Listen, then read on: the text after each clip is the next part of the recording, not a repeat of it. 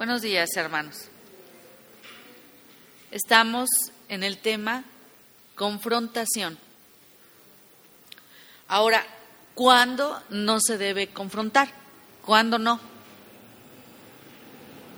La, aun cuando la confrontación puede crear, una buena confrontación puede crear una unidad, también puede dividir.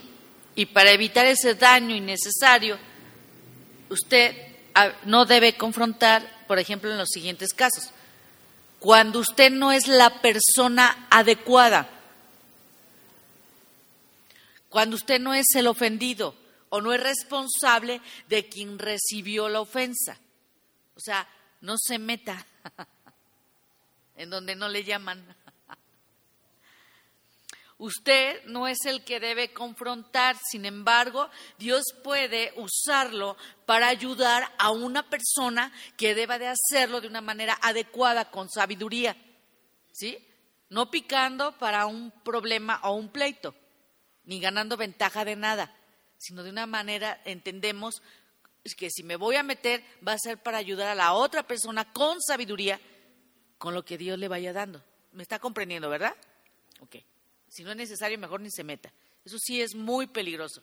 Proverbios 26, 17, el que, pasa, el que pasando se deja llevar de la ira en pleito ajeno es como el que toma el perro por las orejas. Cuando no, y cuando no, ¿cuándo va a ser algo que usted no pueda confrontar? Cuando no sea el momento. Hay momentos para todo. Por ejemplo, ¿no lo podría usted confrontar a alguien si, si no fue en público? No puede confrontarlo usted así de frente con todo el mundo. Así no es. Y tal vez usted sea esa persona indicada para hacer la confrontación, pero puede ser que no sea el momento adecuado para hacerlo. Hay que orar, hay que pedirle Dios, ve preparando este corazón. Señor, en el tampoco lo deje para Año Nuevo, ¿eh?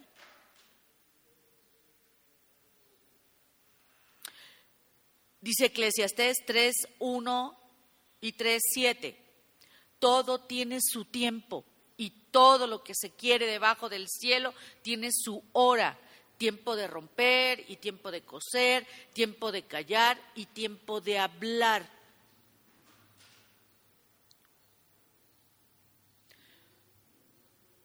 ¿Cuándo no puede confrontar? Cuando desconozca los hechos. Llega la situación, ya la escuché, tranquilo. Todavía falta la otra parte, ¿sí? Y falta saber, también a lo mejor hubo testigos. Y no falta quien le diga, sucedió esto. Pero todo esto tiene que ser en base, y quiero que lo entienda muy bien, es en comunión con Dios, tiene que orar a Dios, de la situación a la que está usted teniendo presente. Pero los hechos siempre se deben de conocer primero e indagar antes de. Asegúrese de tener toda la información acerca de lo que sucede. Y en ocasiones hay que hacer preguntas correctas y escuchar de manera objetiva para descubrir si se interpretó mal una situación.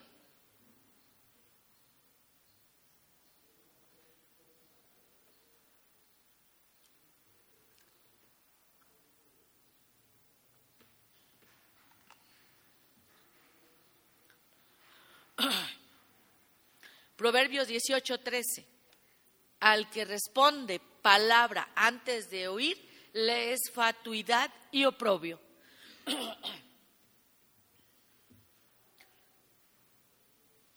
¿Y cuando, cuando no es bueno confrontar? Cuando es mejor dejar pasar la ofensa. Hay ofensas menores y hay que dejarlas pasar. Hay que dejarlas pasar. Muchas veces Dios permite en esta parte convencerlos que siempre lo va a hacer, siempre nos va a ayudar. Y si tiene usted ciertas dudas en esa confrontación, no lo haga y muestre la misericordia. Proverbios 10, 12. El odio despierta rencillas, pero el amor cubre todas las faltas.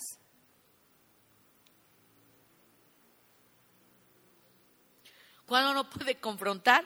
Cuando está cometiendo el mismo pecado, que somos muy buenos para ver para enfrente, pero lo nuestro, lo que estamos haciendo y queremos confrontar esa parte, no se puede. Es increíble.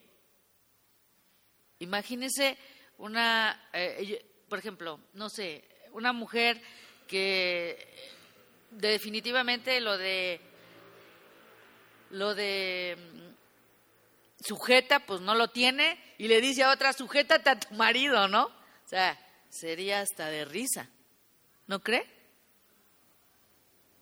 O, o, o no es una mujer enseñable y resulta que tú tampoco eres una mujer enseñable, ¿no? Porque sí sabe eso, ¿verdad? Que hay mujeres o u varones o varones que no son enseñables. Y si no son enseñables ni aquí, pues mucho menos con Dios. Es paradójico, pero usted puede sentirse ofendido por personas que muestran el comportamiento con el que usted está batallando. Y no tan paradójico. Es así donde Dios le pone verdaderamente, porque Él le conoce, conoce la intención de su corazón, lo conoce en lo, en lo escondido y donde esté. Entonces, imagínese, le pone personas y situaciones en las que usted se encuentra. Y usted no da marcha atrás, aunque crea que no lo sabe nadie, aunque crea que no se ve, aunque crea que nunca se va a notar.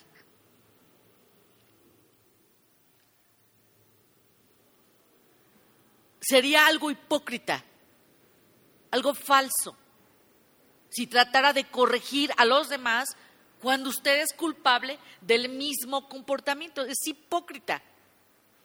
Primero hay que corregir el nuestro para que pueda ayudar a otros a corregir el comportamiento. Es lo mismo que pasa en una casa y la conducta de nosotros y nuestro testimonio. ¿Cómo le podemos decir a un niño no mientas si todavía usamos esas mentiritas blancas? ¿Cómo le podemos decir a alguien respeta tu autoridad si en la casa se habla de esa autoridad? ¿Se ha visto personas de familia que se ponen a platicar, ay, no, es que ese maestro, es que ese director, ay, es que fulano están... ¿Cómo quiere que su hijo no critique y no obedezca a la autoridad? Si usted mismo la quita. ¿Se da cuenta? Dice Mateo 7:35, ¿y por qué miras la paja que está en el ojo de tu hermano y no echas de ver la viga que está en tu propio ojo? O cómo dirás a tu hermano, déjame sacar la paja de tu ojo y aquí la viga en el ojo tuyo. Hipócrita.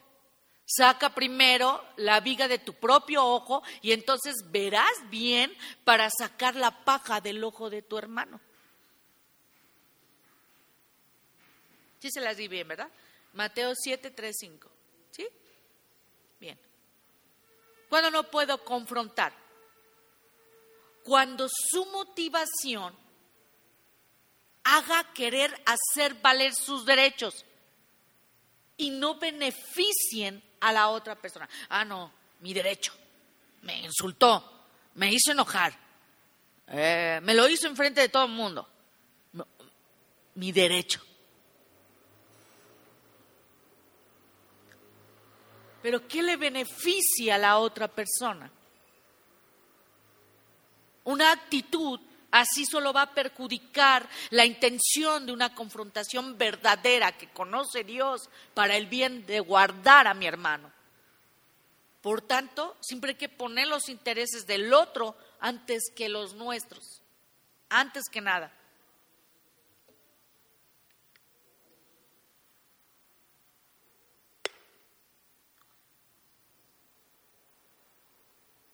Filipenses capítulo 2, versículo 3 al 4. Nada hagáis por contienda o por vanagloria, antes bien con humildad, estimando cada uno a los demás como superiores a él mismo, no mirando cada uno por lo suyo propio, sino cada cual también por lo de los otros.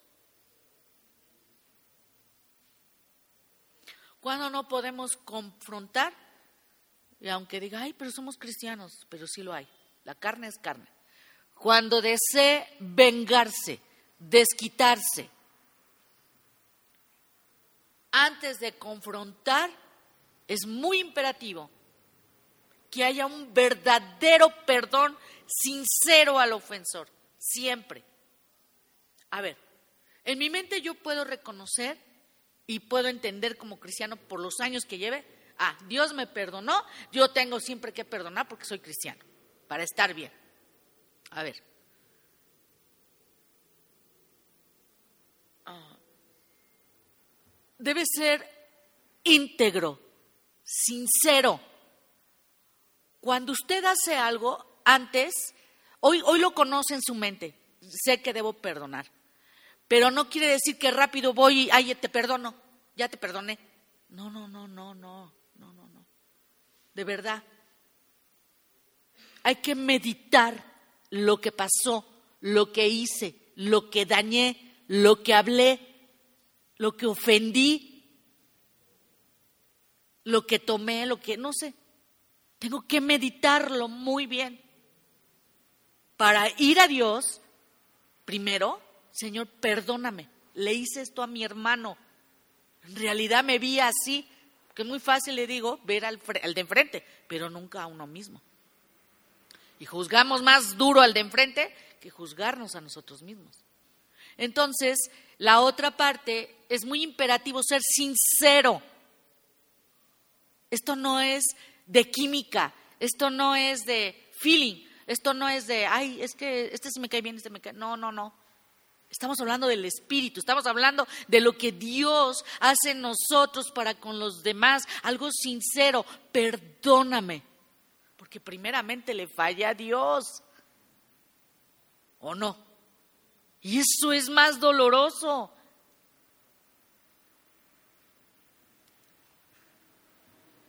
en su corazón hay que entregarlo en las manos de Dios.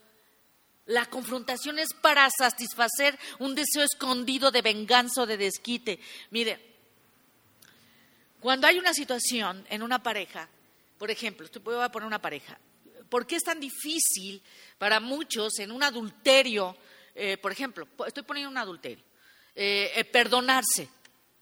En el momento, eh, pues la esposa sabe que Dios no le permite divorciarse, eh, si fuera mujer, si fuera hombre, y ok, siguen adelante. Pero siempre siguen recordando y recordando. Son muchísimas cosas. Si hay un verdadero perdón, hay una verdadera liberación.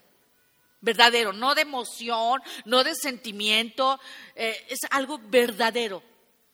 Van a poder pasar esa situación, por ejemplo. Un verdadero perdón. Si no, no tiene caso seguir. Porque si todo le va a hacer recordar y van a vivir una vida de apariencias y amargados, no tiene ningún caso. Ninguno. Así no agradan a Dios porque tengan que por apariencia estar juntos.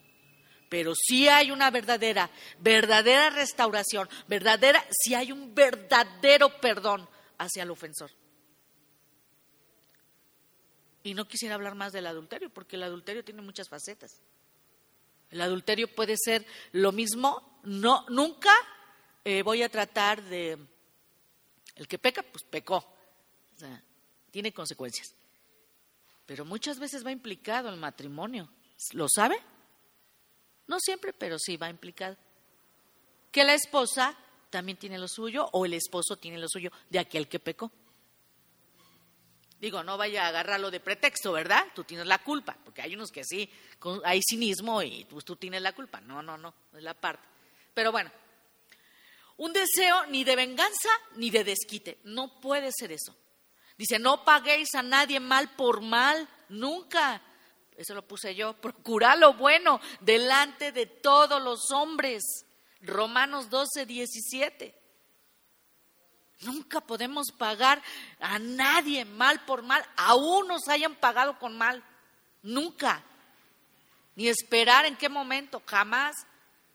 Ni voltear los ojos al cielo, ay Señor, ahí te lo encargo. No, nunca. Si nos dice que amemos al enemigo, que demos bendición. Nos pagó mal, pues ya. Y si podemos algún día más adelante devolver otra vez bien, pues otra vez bien. ¿Cuántas? No sé.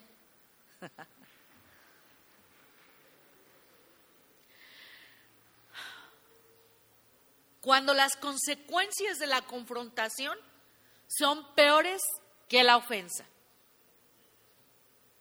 Considere la gravedad de la ofensa antes de confrontar a otro.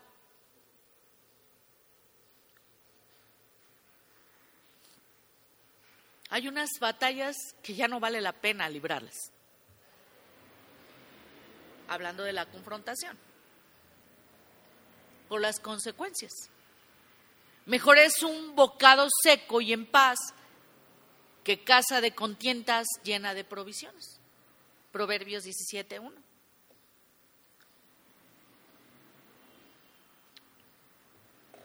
Por ejemplo, cuando la persona pues ya le conoce y tiene fama de necia y contenciosa, no tiene caso. Evitemos confrontar a las personas que no reconocen las ofensas. Y si no puede evitar la confrontación, entonces va a llegar un momento en que va a necesitar a otros para que le ayuden. Así es de sencillo, no hay otra.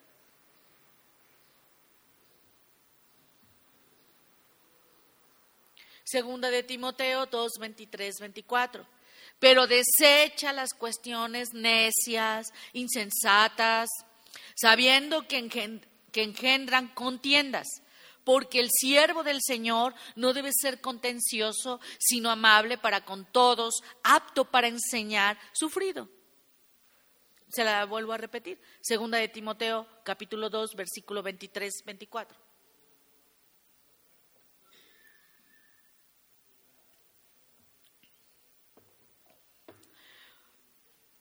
Cuando un creyente se beneficia si usted cede sus derechos. Nuestro Señor Jesucristo nos dio ejemplo al sufrir por lograr la justicia, nos exhortó a soportar aflicciones que eran injustas, Él padeció, Él sufrió, con el fin de presentar el carácter de Dios al incrédulo. Permítale a Dios que trabaje en el corazón del otro, siendo usted más sensato. Sí, sí pueden ocurrir, ore a Dios. Y sí, sí puede ocurrir que esa persona llegue a un punto que creyendo que está bien, pues va a tener, todo tiene consecuencias. Claro que usted no desea eso. Primera de Pedro 2.10, 2.19, perdón, y 2.21. Porque esto merece aprobación. Si alguno a causa de la conciencia delante de Dios sufre molestias padeciendo injustamente, pues para esto fuisteis llamados, porque también Cristo padeció por nosotros, dejándonos ejemplo para que sigáis sus pisadas.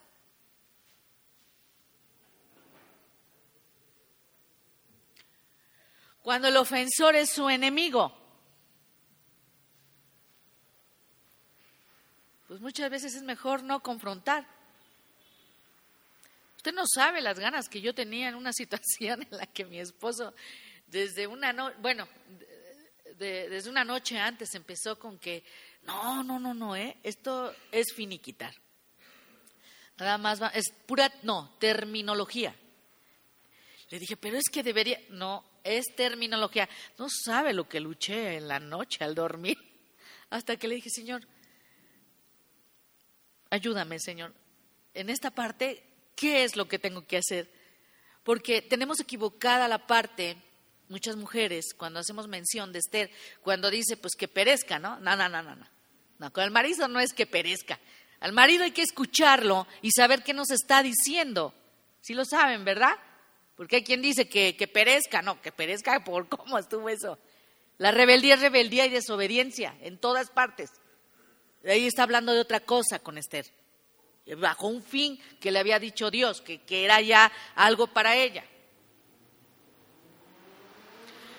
Y recuerdo que esa noche Dios fue más claro.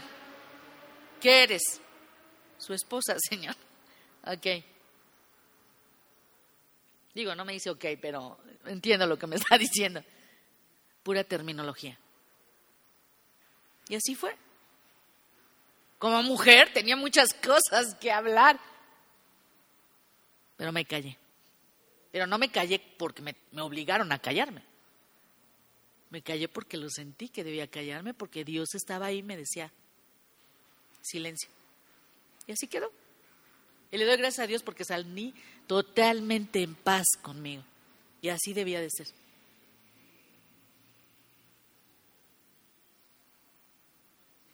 Usted y el ofensor son los únicos responsables de sus actos ante Dios.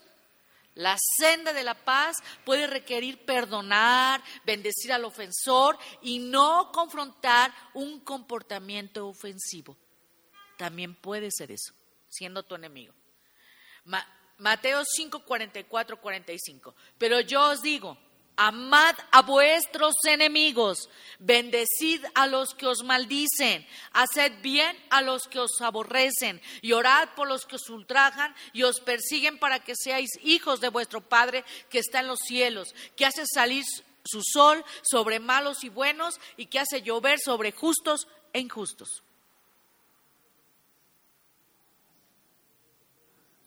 Cuando una confrontación va a ser ineficaz, y la reacción va a ser severa. Tal vez usted no deba confrontar a una, alguien con temperamento violento. Usted nota que es violento.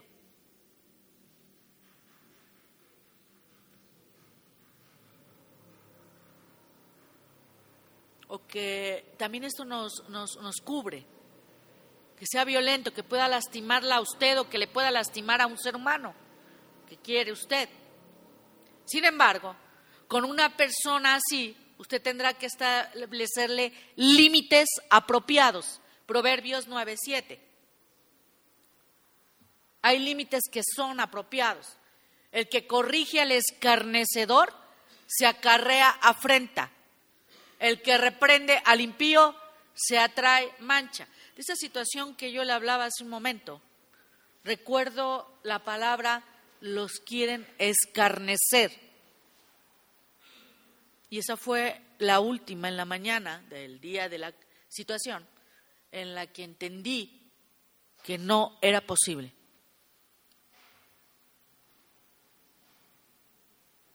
Ahora, si surgen preguntas, ¿no es mejor perdonar y olvidar? ¿Por qué debo confrontar a alguien cuando me ofende? Perdonar sin confrontar puede provocar resentimiento. El ignorar a la persona que le ofendió puede producir una raíz de amargura que va a dar un fruto amargo. Hebreos 12:15. Mirad bien no sea que alguno deje de alcanzar la gracia de Dios, que brotando alguna raíz de, amargura os estorbe y por ello muchos sean contaminados. ¿Sí, sí Hebreos 12, 15?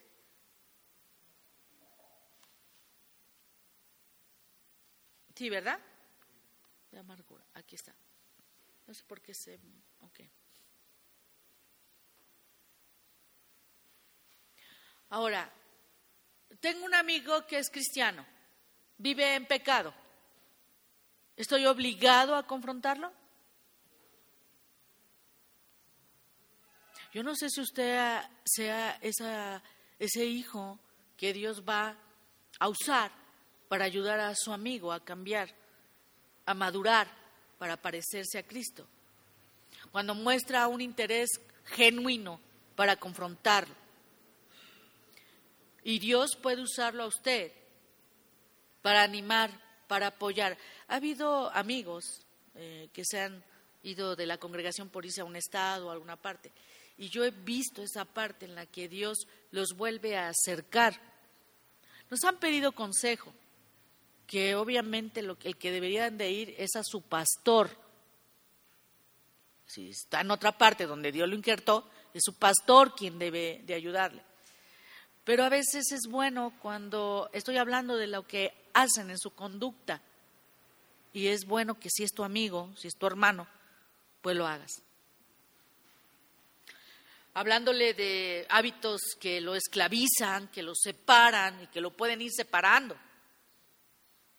Y muchas veces Dios lo va a enviar a usted a intervenir directamente en amor en la vida del creyente que se está descarriando y que está atrapado en el pecado. Santiago 5, 19, 20. Hermanos, si alguno de entre vosotros se ha extraviado de la verdad y alguno le hace volver, sepa el que el que haga volver al pecador del error de su camino, salvará de muerte un alma y cubrirá multitud de pecados.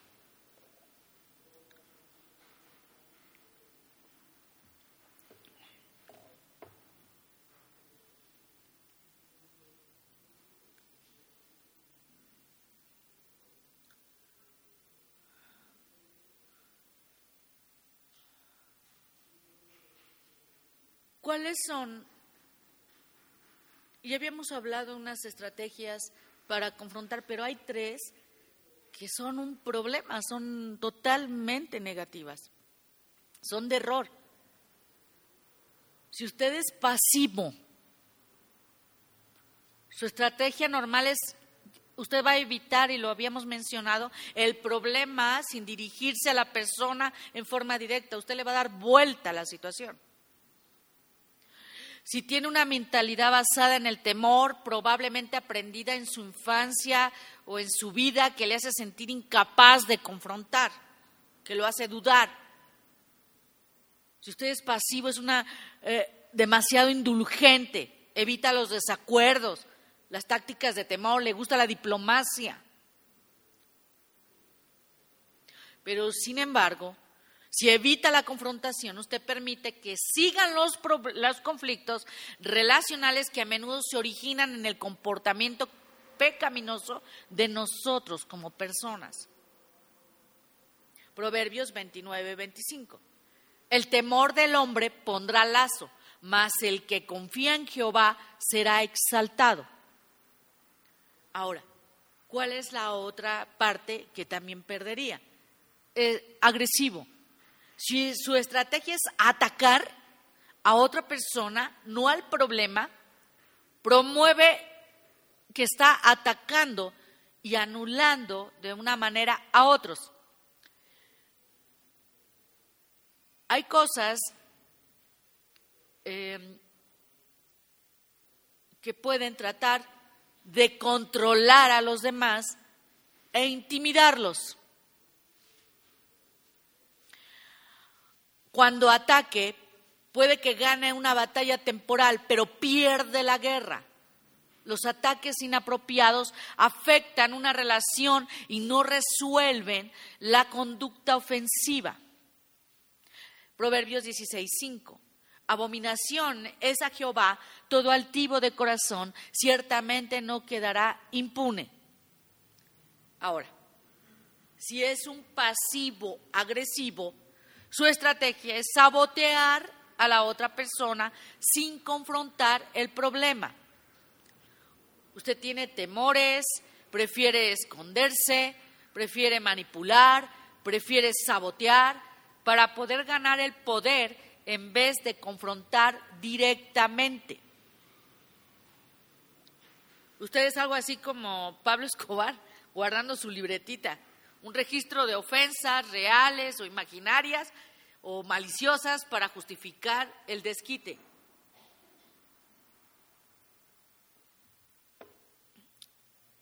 Se le hace difícil aceptar una responsabilidad de herir a otros y actúa como si fuera un francotirador, lanzando muchas cosas, calumnias, sarcasmos, burlas, desde una distancia obviamente segura.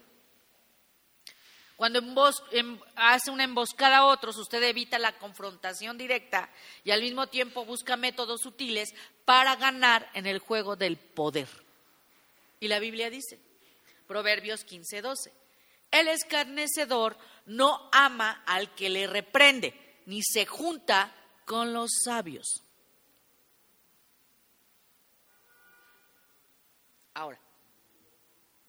Vamos a algo asertivo. Su estrategia es afirmarse a sí mismo, confrontar a la otra persona para solucionar el problema. Deberá tratar a los involucrados en forma equitativa, escuchando respetuosamente, con cuidado, afirmando la verdad. Aquí no caben eh, carisma, no cabe, me cae mejor, eh, me acaba de traer mi comida, me acaba de traer mi café. No caben sentimientos y emociones así.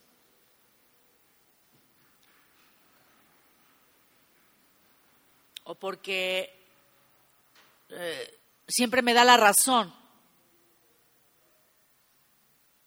Debe ser algo equilibrado. Es poner los puntos en los cuales las personas difieren o entienden mal de uno a otro, porque a veces solamente son ver con el lente que nos ponemos en ese momento en base a una situación. Así como hay lentes rosas, morados, de colores, es de esa forma en que vemos también las situaciones. Ahora también hay que ver, ¿el hermano es maduro o el hermano es pequeño?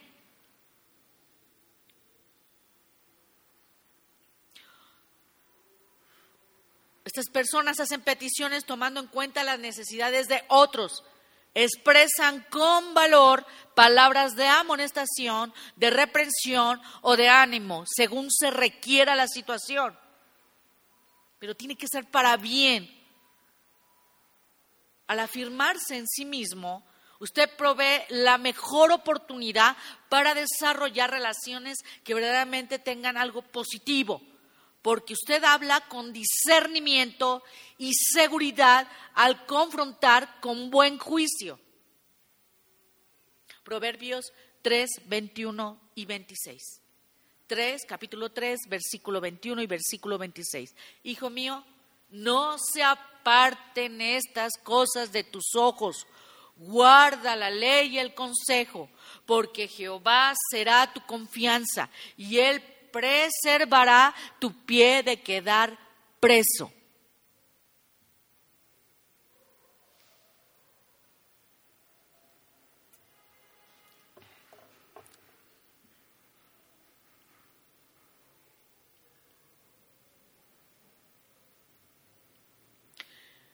En una guerra, todo líder militar va a tener el desafío de confrontar a un enemigo. Algunas estrategias pueden parecer correctas por el momento, pero al final no le van a dar la victoria. Solo una estrategia asertiva, basada en la verdad, va a poner fin a la guerra y todos van a salir ganando. Todas las demás estrategias que acabo de hablar, las agresivas, todas fallan. Dice la Biblia acerca de quienes tienen estrategias subversivas. Isaías, Isaías 8:10. Tomad consejo y será anulado. Proferid palabra y no será firme, porque Dios está con nosotros.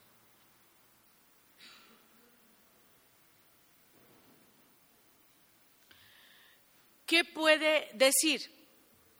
¿Cómo puedo decirlo? Una cosa es decidir a quién va a confrontar, pero una muy distinta lo que va a decir. Y esa preparación de lo que va a decir le va a ayudar con mucha claridad. Y usted va a poderlo transmitir cuando surja la necesidad de confrontar a otro. Proverbios 25, 11, 12.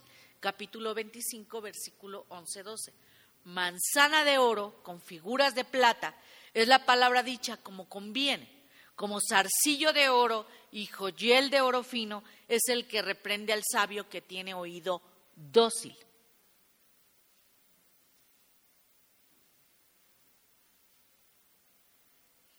Le voy a decir algo. Aun cuando una persona es confrontada, que ya ha practicado esa parte, aun cuando le es ofendida les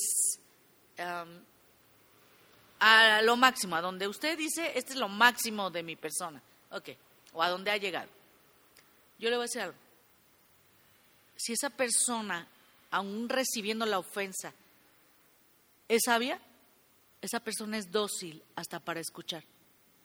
Antes, aunque la carne sienta, pero antes está escuchando. Y es dócil.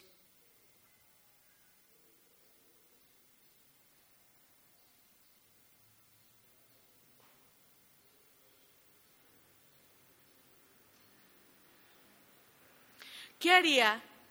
¿Cómo confrontaría un trato injusto que recibe un compañero de trabajo? Pero usted vio que él no estaba haciendo bien su trabajo y piensa usted que es justo despedirlo.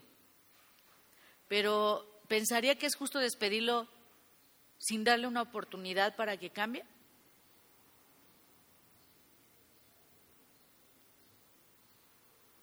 ¿Sería capaz de decirle a ese compañero de trabajo con mucha sabiduría, animándolo, señalándole las mejoras que necesita hacer dentro de su trabajo, de sus áreas? ¿Cómo confrontaría usted a una persona que siempre llega tarde? ¡Qué horror! Eso lo traté mucho con mis hijos. ¡Qué horror! ¿Cómo lo haría? Podría ser algo así como, creo que nos quedamos de ver a la una para comer y estoy esperando desde hace una hora. ¿Entendí mal la hora en que quedamos? ¿Le parece bien? Digo, es solo un decir. Usted sabrá cómo, me está entendiendo, ¿verdad? ¿Cómo lo puede decir? ¿Cómo confronta a un amigo que traspasa los límites? Sí, porque es que llega tanta la confianza que a veces nos pasamos. Y nos pasa hasta con nuestros padres. Nos dicen, quiero ser tu amigo y ya, hola Pedro, ¿cómo te va Juan? ¿No? Y hasta de llevaditos. Y no es así. El papá nunca va a dejar de ser papá y tú nunca vas a dejar de ser hijo. Y siempre debe de haber un respeto.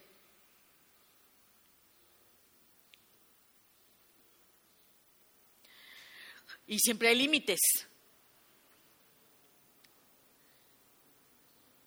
¿Cómo le podría decir a mi amigo? Bueno, es una, solo una frase.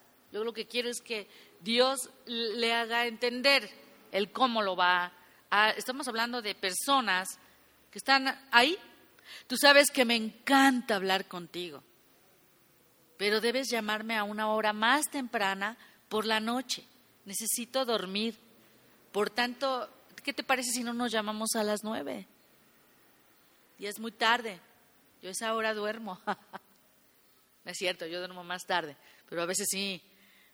¿Quieren que les conteste a la una de la mañana? No, no puedo. También duermo. ¿Cómo confronta a un cónyuge por no llamar cuando va a llegar tarde? Que el teléfono nunca tiene señal. Ok. Y no llama ni siquiera para decir no voy a llegar. Bueno, amorcito, tuve la cena lista, las, y no de burla, ¿eh? Tuve la cena lista a las 6.30, los últimos cinco días, pero no me avisas que vas a llegar tarde. Necesito que me avises a más tardar, ¿qué te parece? 6.15, ¿está correcto? Si no vas a llegar a tiempo. Si para las 6.30 no has llamado, los niños y yo, pues vamos a empezar a cenar. ¿Te parece bien? Sí, avisando, ¿no? Porque aunque él llegara más tarde, yo, ayer platicaba con el pastor en la noche que me decía, este, eh, ya ve usted, termina de cocinar todo el día, llegan las nueve de la noche, se quiere sentar a ver la tele o algo, se, se sienta usted un rato y de repente le dicen, quiero cenar. ya se subió de la cocina, ya limpió todo. Claro que sí, mi amor.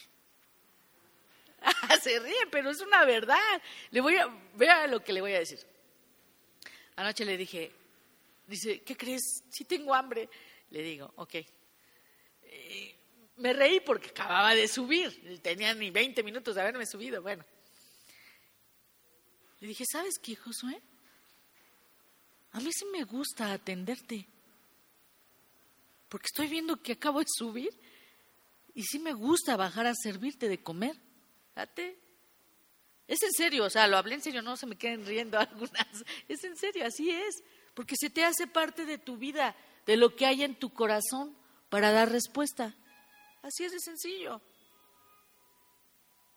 ¿Cómo confrontamos a un chismoso y a un difamador que todo ve al revés?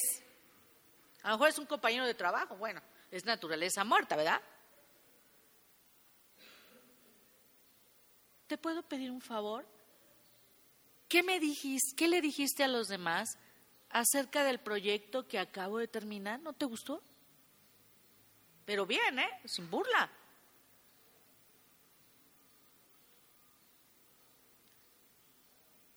O más directo, escuché que dijiste que no te importa mi trabajo.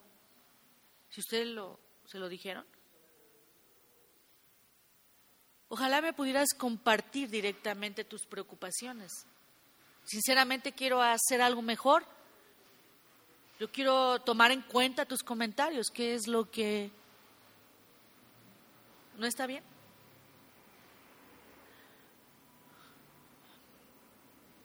¿Cómo confronta a otros para que vean esos puntos ciegos?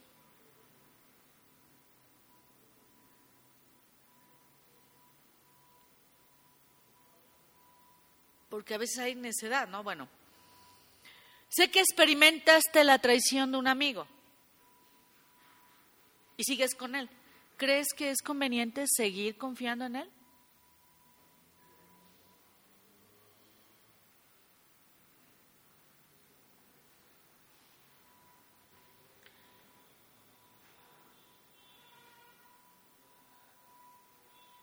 ¿Cómo confrontar para poner o respetar límites?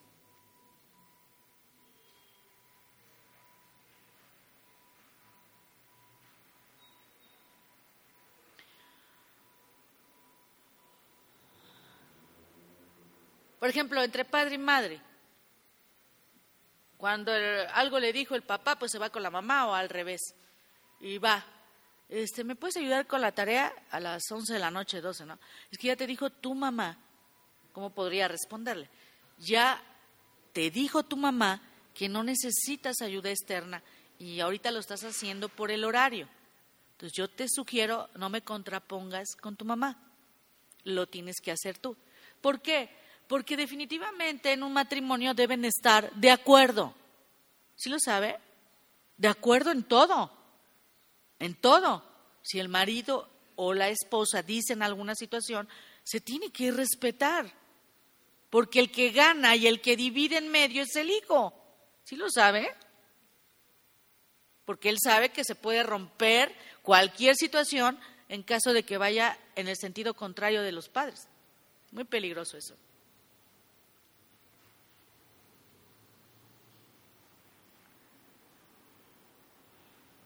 ¿Cómo poner límites? Dijimos que no ibas a comer dulces a las 7 de la noche. ¿Quieres que te ayude a supervisar tu cumplimiento para que no lo hagas?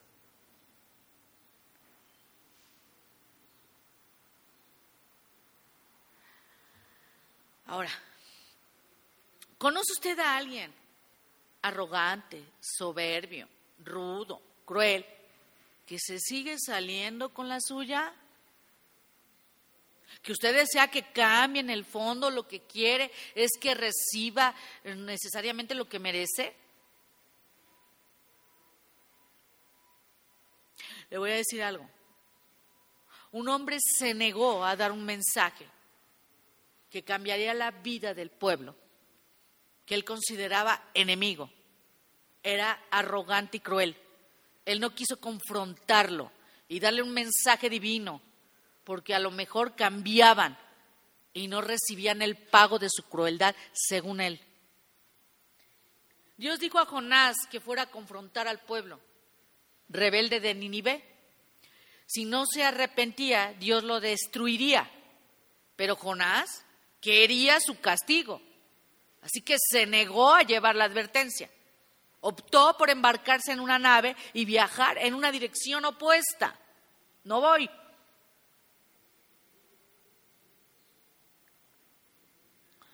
Y Dios usó una gran tormenta y un enorme pez para revelarles su gran error. Finalmente, el profeta Jonás obedeció a Dios y confrontó al pueblo. Pero cuando éste se arrepintió y recibió la misericordia de Dios, Jonás no estaba alegre ni estaba agradecido. Él resintió que Dios tuviera misericordia y dio lugar al resentimiento. Él quería que fueran arrasados, quería venganza y refunfuñó por un tiempo. Si lo catalogáramos como lo que venimos hablando, tendría una pasividad agresiva. Pasivamente permaneció en silencio para que la gente no se arrepintiera. Agresivamente hizo todo lo que pudo para evitar que recibiera la misericordia divina. La mente de Jonás necesitaba una transformación radical, un cargamento de misericordia. Jonás solo recibiría la bendición de Dios cuando estuviera dispuesto a ofrecer la misericordia divina. Él necesitaba conocer las palabras de Jesucristo, Mateo 5:7. Bienaventurados los misericordiosos, porque ellos alcanzarán misericordia.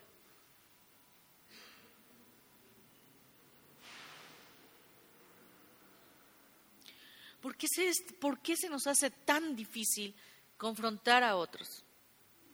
La Biblia menciona mucho de los beneficios de la confrontación y con frecuencia muchos evitamos confrontar a quienes nos ofenden.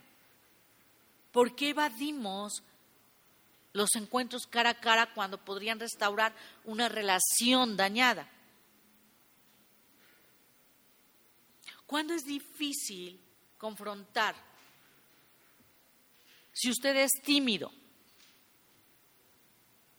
La confrontación requiere valentía y una verdadera y firme fe en el Señor, auténtica. Y le voy a decir algo, anímese. Dios siempre le dará la fuerza para hacer algo correcto. Filipenses 4:13, todo lo puedo en Cristo que me fortalece. Por temor a que la relación salga más dañada. Si el ofensor no reacciona adecuadamente, hay verdadero peligro de que una relación se dañe. Al confrontar con un espíritu correcto y en la forma correcta, hay que confiar en Dios que va a cumplir su propósito a través de la confrontación. Dice Proverbios 15:32, el que tiene un, en poco la disciplina menosprecia su alma, mas el que escucha la corrección tiene entendimiento. ¿Por qué no quieren confrontar? Sí, porque pueden herir esos sentimientos de otras personas. Y hablo de esos sentimientos que podría poner usted entre comillas por la siguiente razón. Hay gente que no está controlada en sus sentimientos y emociones por el Espíritu de Dios, sino por su carne. Y caminan con ella. ¿Se las muestro? Ok. Usted pasa y pasó la hermana o el hermano. Ay, no me saludó. Herimos sus sentimientos. Alguien está pasando a sentarse y alguien se sienta en un lugar y a lo mejor era el lugar que quería la otra persona. ¡Ay! No respetó mi lugar. Sentimientos, emociones.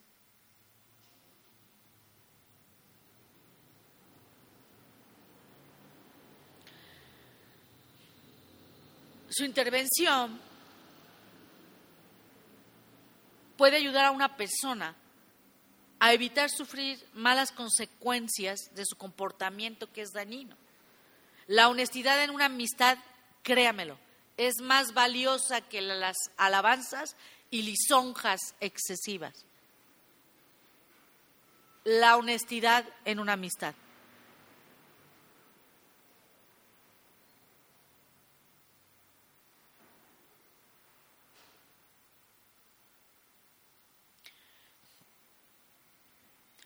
Es mejor hacer una pequeña herida que un gran daño durante toda una vida. Es mejor. Fieles son las heridas del que ama, pero inoportunos los besos del que aborrece.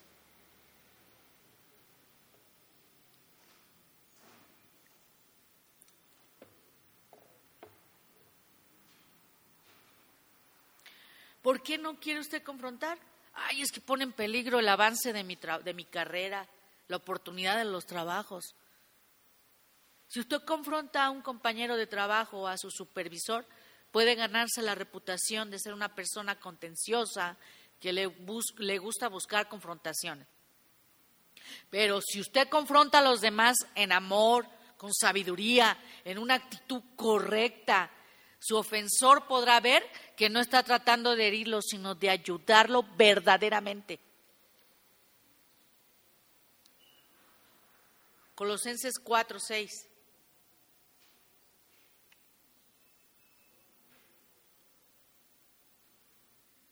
Sea vuestra palabra siempre con gracia sazonada, con sal para que sepáis cómo debéis responder a cada uno. Usted sabe que tiene fallas y no quiere ser un hipócrita. Es verdad, nadie es perfecto. Pero si usted espera ser perfecto para ayudar a otros en sus imperfecciones, nunca va a confrontar el pecado de nadie. El requisito para una confrontación no es la perfección, sino la compasión que se duele de los demás que luchan con sus pecados. Esa es la parte más importante. Proverbios 28:13. El que encubre sus pecados no prosperará, mas el que los confiesa y se aparta alcanzará misericordia.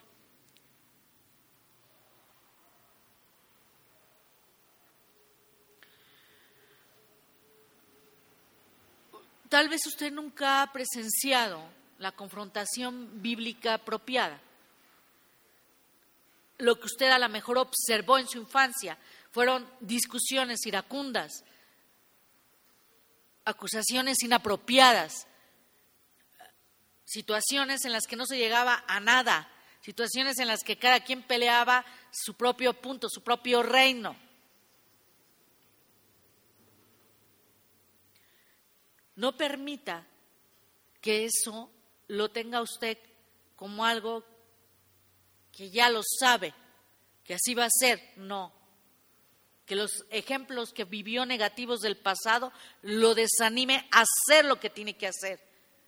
Aprenda lo que es una confrontación bíblica, practíquela de manera correcta. No es como usted lo vivió, no es como usted lo vio.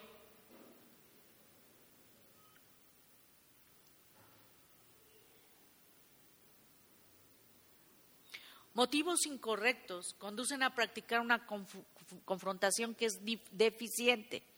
Permanecer en un equilibrio, dos objetivos. Por un lado es necesario señalar el comportamiento negativo.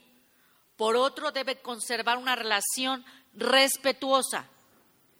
Tres de los cuatro estilos que yo le acabo de mencionar se mencionan y que producen resultados muy negativos porque no se conserva el equilibrio. Solo uno de ellos trata con el problema que le, de la conducta y al mismo tiempo conserva una relación. Proverbios 14, 12. Hay camino que al hombre le parece derecho, pero su fin es camino de muerte.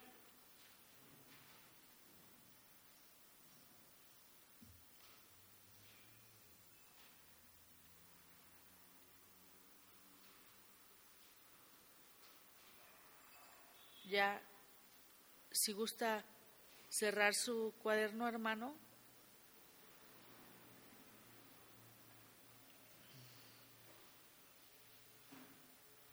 Estamos pronto a terminar. Vamos a la mitad. Bien. Si gusta inclinar su rostro solo para no distraerse. Señor, te damos gracias, Padre, porque tú eres grande, maravilloso para con nuestras vidas, Señor. Gracias por tu palabra tan grande, tan misericordioso que eres a nuestras vidas, que nos trae vida, Señor, y esta palabra de fruto en su tiempo, Señor. Te damos gloria, te damos honra, Señor y sabemos, Señor, que tu palabra es perfecta. Y que también, Señor, nos alumbras y nos das luz, Señor. Gracias por hacernos entender, Señor, que nuestro hermano, nosotros somos su guarda, Señor. Y que también, Señor, debemos cuidarnos de no caer, Señor. Y siempre confiar en ti, Señor, y en esa comunión, Señor. Seas tú, Señor, siempre glorificado, Padre para todo lo que hagamos, Señor, para ti, Señor. Te amamos, bendecimos tu santo nombre. A ti sea la gloria, a ti sea la honra, Señor. En el nombre del amado, el único Dios vivo y que es verdadero, a Jesucristo. Gracias, Señor. Amén. Le agradezco, hermana, no se vaya a ir sin saludar a su hermano. Que Dios